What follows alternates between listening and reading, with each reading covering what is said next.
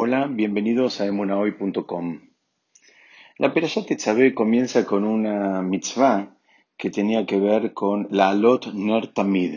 Significa encender una menorá, encender una luminaria en el Beit HaMikdash, primero en el Mishkan y después iba a ser en el Beit HaMikdash, en el Gran Templo de Jerusalén, cada una de las noches.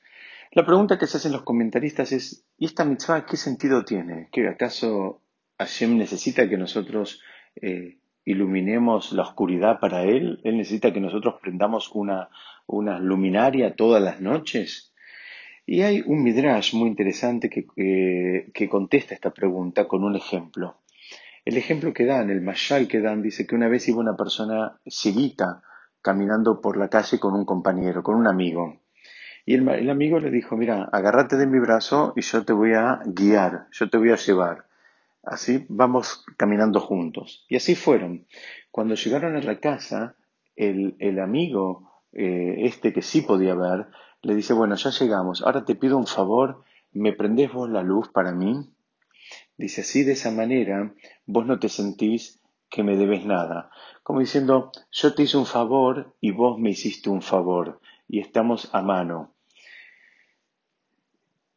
explican este mayal, este ejemplo, de la manera clara que Hashem sería eh, el amigo este que, que guía al ciego, y el ciego representa al pueblo de Israel, que caminaba en la oscuridad. ¿A qué nos referimos? Nos referimos al caso en que, con posterioridad a la, a la transgresión del becerro de oro, eh, fue un momento de mucha oscuridad e independientemente de la transgresión, Hashem continuó liderando al pueblo en el desierto con una columna de fuego. Sabemos que el pueblo de Israel era eh, guiado en el desierto con una columna de fuego. Entonces, una, una vez que el pueblo de Israel consiguió construir el Mishkan, el tabernáculo, Hashem le dice, bueno, ahora sabes qué, ahora vos prende una menorá. De esta manera, digamos de una forma media metafórica, al iluminar el, tabernáculo para Hashem, eh, estaban como repagando el favor que habían recibido, eh, digamos, durante la travesía en el desierto.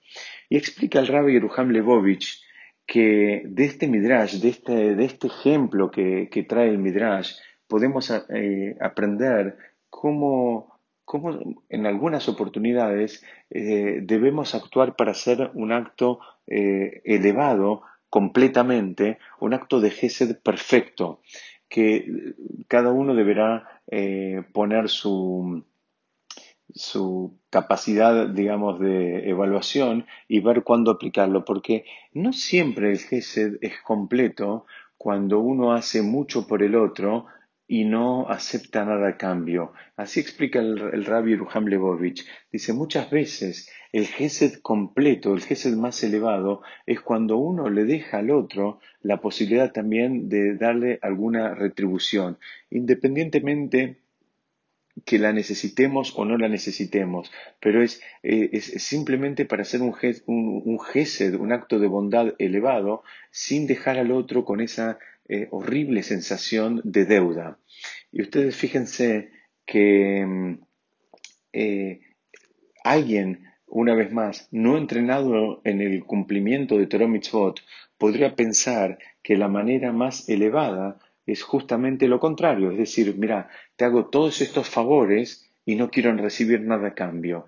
Dice, bueno, cuidado, hay veces en que la manera más elevada y la manera que denota más sensibilidad por las emociones del otro involucra eh, justamente aceptar una contraprestación, un, favor, o es aceptar también una invitación, en fin, aceptar ser correspondido. ¿Por qué? Porque nadie que esté eh, espiritualmente sano eh, va a estar contento o va a estar eh, conforme siempre en un lado receptor. Normalmente las personas sanas, insisto, y, eh, especialmente en términos espirituales, eh, no tienen problemas con a veces ser receptores, pero nadie quiere ser siempre receptor. Entonces, em, justamente lo que podemos aprender de acá es que puede haber situaciones, puede haber casos en nuestra interacción con personas que la manera más elevada de cumplir una mitzvah para con ellos es dejándoles la posibilidad de que ellos nos retribuyan, aunque sea en algo simbólico o aunque sea en algo que ni siquiera necesitemos, pero que simplemente sirva para que esa persona no se quede con esa horrible sensación de deuda. Muchas gracias por escucharme. Besat seguimos estudiando en la próxima.